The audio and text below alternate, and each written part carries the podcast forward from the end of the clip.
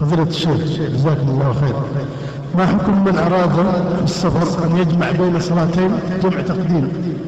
مع العلم بأنه يغلب على ظنه أن يدرك الأخرى في بلده. وما يترتب عليه إذا كان وصل أثناء أداء الصلاة بالمساجد؟ ما دام ما دام الإنسان مسافرا فله أن يجمع.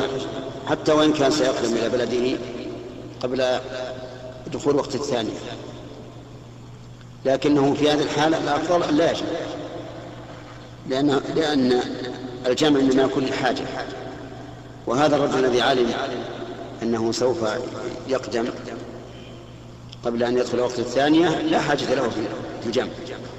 لكن مع ذلك لو فعل فلا بأس.